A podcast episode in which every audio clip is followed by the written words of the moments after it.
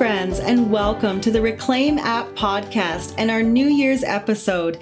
Happy New Year to all those who are listening as well as watching, as once again, we are video recording this episode. So you can also check us out at youtube.com forward slash at reclaim dash app. Today, I'll be sharing a short message and some reflections on the Bible's book of Ecclesiastes where in chapter 3 we find one of the most popular and familiar biblical passages that over the centuries has created word pictures, moving many to express these words in our culture through artwork, poetry, and song. The theme of this passage is time, and as we enter into a new year, this idea of time seems to become more prevalent as we contemplate the past, consider the present, and wonder together about the future. In the Bible's book of Ecclesiastes, we read that there is a time for everything and a season for every activity under the heavens. A time to be born and a time to die.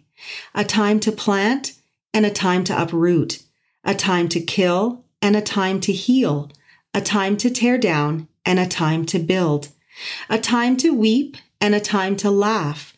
A time to mourn and a time to dance a time to scatter stones and a time to gather them, a time to embrace and a time to refrain from embracing, a time to search and a time to give up, a time to keep and a time to throw away, a time to tear and a time to mend, a time to be silent and a time to speak, a time to love and a time to hate, a time for war and a time for peace.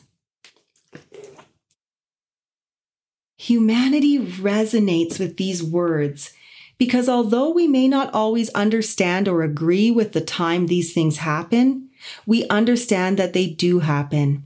These words express our own life experiences. In the Bible's book of Genesis, we find the first record of time and the changes that happen day to day from morning to night, making up a seven day week. Humanity, building on this understanding, has been developing the way we measure time from as far back as 1500 BC, with the first sundials and water clocks being used. For most of humanity's existence, time has been considered to be cyclical and rhythmic, following the seasons and the general idea that history repeats itself. However, in our modern era, as we get closer and closer to measuring the precise time of any given moment, more people are moving away from this idea that time is only cyclical and are seeing time as something linear, always moving forward. In 2023, we are able to measure time all the way back down to a zeptosecond, which is a trillionth of a billionth of a second. Now, as I've contemplated my own understanding of time this week and this idea that perhaps time is more linear than cyclical, it strikes me that this may not be such a new thought. For God, time is not cyclical in the sense that humanity exists only to stay in a constant state of repetition. For God, time is linear. History is always moving forward, and everything we do, each zeptosecond, counts forever. And now we're not talking about the mountaintop moments or the great things you've accomplished in your life. We're talking about the everyday moments, even the ones that feel mundane and without purpose. You, your time, the days God has ordered and ordained for you, they count forever. Because for God, time is eternal. Yet it's so easy for us to forget this to remember that we are living out a huge vision, something eternal. And what we see and experience right now is only temporary and a few parts of the whole picture. When we live with this narrow view, it can cause us a great deal of angst, which we see play out in the other parts of this book Ecclesiastes also draws on humanity's experiences of life under the heavens and looks closely at this idea of our sense of purpose and well being. This book is an autobiographical narrative written by Koheleth. Koheleth, meaning teacher, appears to be a wise and wealthy man who has spent his life in the pursuit of knowledge and wisdom. This pursuit has led him to write about his investigations into the meaning of life and how to live life the best way possible with the time we are given. He compares the life of those who are wise and those who are foolish, those who are righteous and those who are wicked. He looks at this contrast and comes to the conclusion that no matter how much time a person is given on this earth, both paths are vain, futile, meaningless, and that ultimately we all suffer the same fate of death. Right from the opening verses of this book, we read, Meaningless, meaningless, says the teacher. Utterly meaningless. Everything is meaningless. And in the middle of the book, we read, For who knows what is good for a person in life during the few and meaningless days they pass through like a shadow?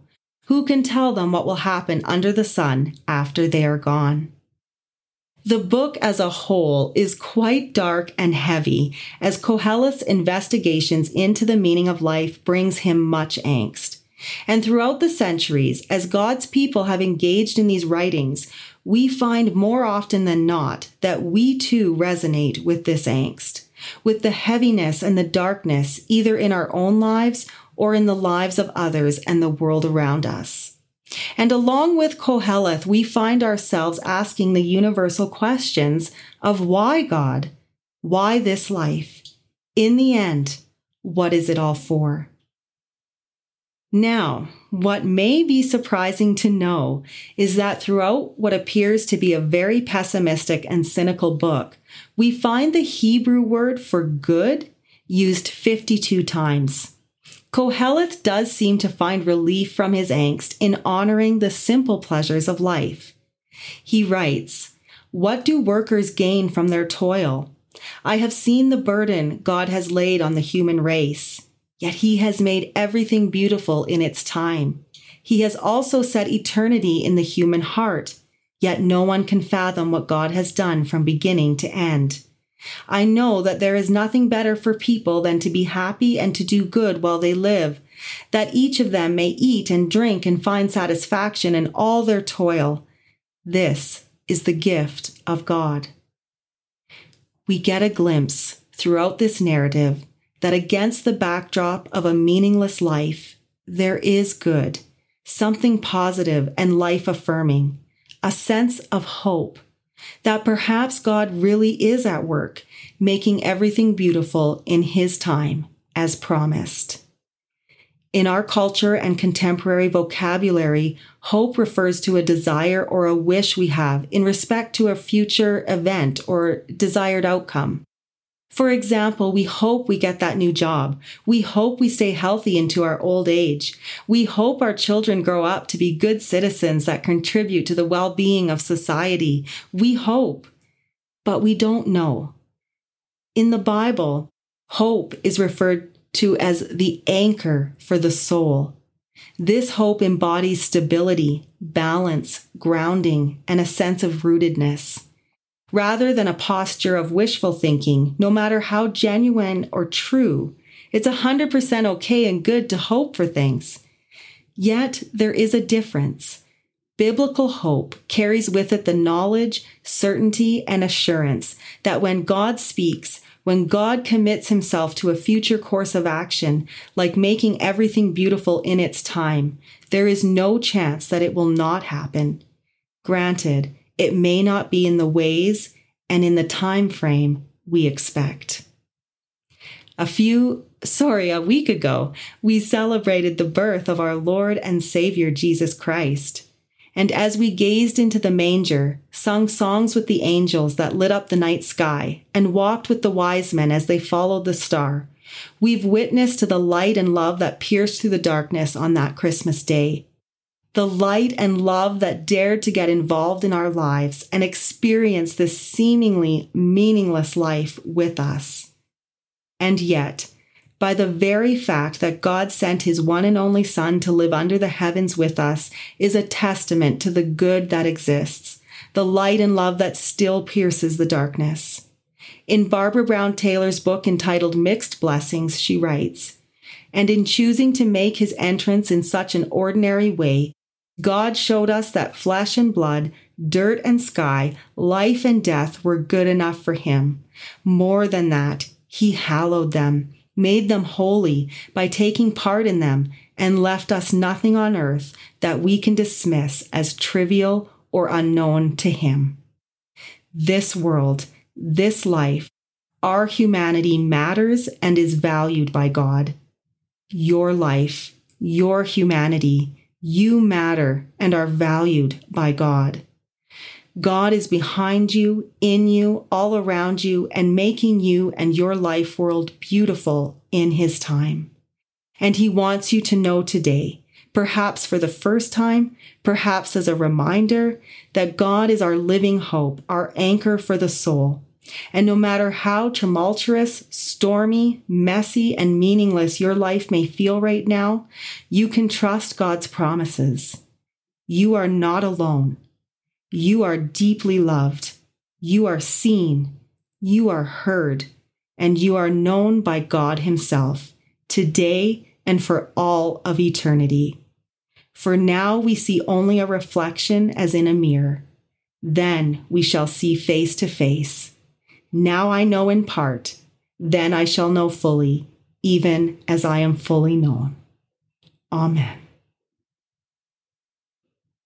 Thank you so much for joining us today. Happy New Year. We are so excited about 2023 and hope you'll join us on YouTube, Instagram, and wherever you listen to your podcasts. And please don't forget to hit the subscribe button so we can share this love with all beings everywhere. Thank you, and God bless.